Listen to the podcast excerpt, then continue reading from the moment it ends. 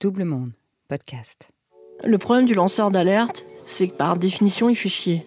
S'il emmerde un certain nombre de personnes, c'est qu'il est dangereux. Je suis pas sûre, même si l'espérance de vie augmente prodigieusement, que je serai assez vieille pour voir un jour un lanceur d'alerte qui témoigne en disant qu'il est rassuré et qu'il est content parce qu'il sait qu'il lui arrivera jamais rien. Qu'est-ce qu'un lanceur d'alerte et comment le devient-on? Comment mènent-ils leur combat au quotidien? Contre qui et pour qui se battent-ils?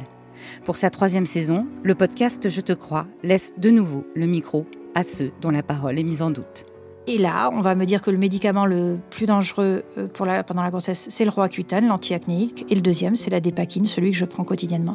Et là, bah, le monde s'est arrêté parce que non seulement on se dit on m'a trompé, on m'a menti, tout le monde savait. Dans les quatre premiers épisodes, le micro est donné à Marine Martin, épileptique et maman de deux enfants nés avec des malformations et des troubles neurocomportementaux. C'est elle qui a lancé l'alerte sur l'utilisation de la dépakine commercialisée par Sanofi chez les femmes enceintes. Marine Martin raconte son histoire et rencontre ceux qui ont cru en elle et l'ont soutenue. Il faut absolument que euh, le maximum de personnes puissent rejoindre euh, cette maison des lanceurs d'alerte. Restons conscients que les alertes et les lanceurs d'alerte ne pourront être protégés que par nous tous dans ce podcast, nous donnerons aussi la parole à Balance ton agency et Balance ton stage, deux jeunes lanceuses d'alerte qui ont choisi les réseaux sociaux pour avertir et mener bataille.